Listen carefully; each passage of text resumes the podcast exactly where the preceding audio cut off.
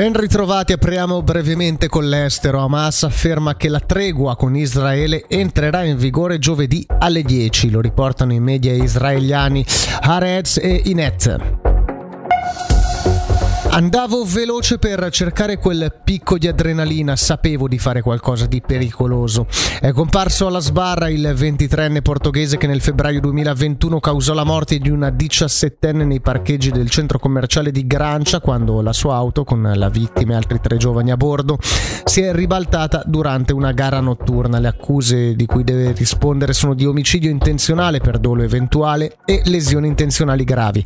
La procuratrice pubblica Margherita Lanzini Marzillo ha chiesto 5 anni e mezzo di reclusione.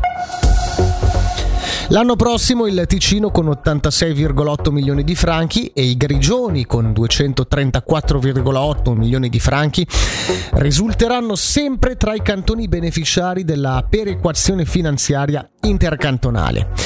Tuttavia, se Bellinzona riceverà più fondi rispetto a quest'anno, un aumento di 17,2 milioni, dato che la sua forza finanziaria è diminuita, Coira ne otterrà di meno, ovvero meno 34,1 milioni.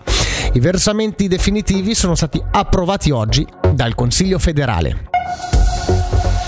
Dal mondo del calcio ora la direzione della FC Lugano comunica che nel contesto della pianificazione delle prossime stagioni Nicholas Townsend è stato esonerato dall'incarico di coordinatore del Dipartimento Performance.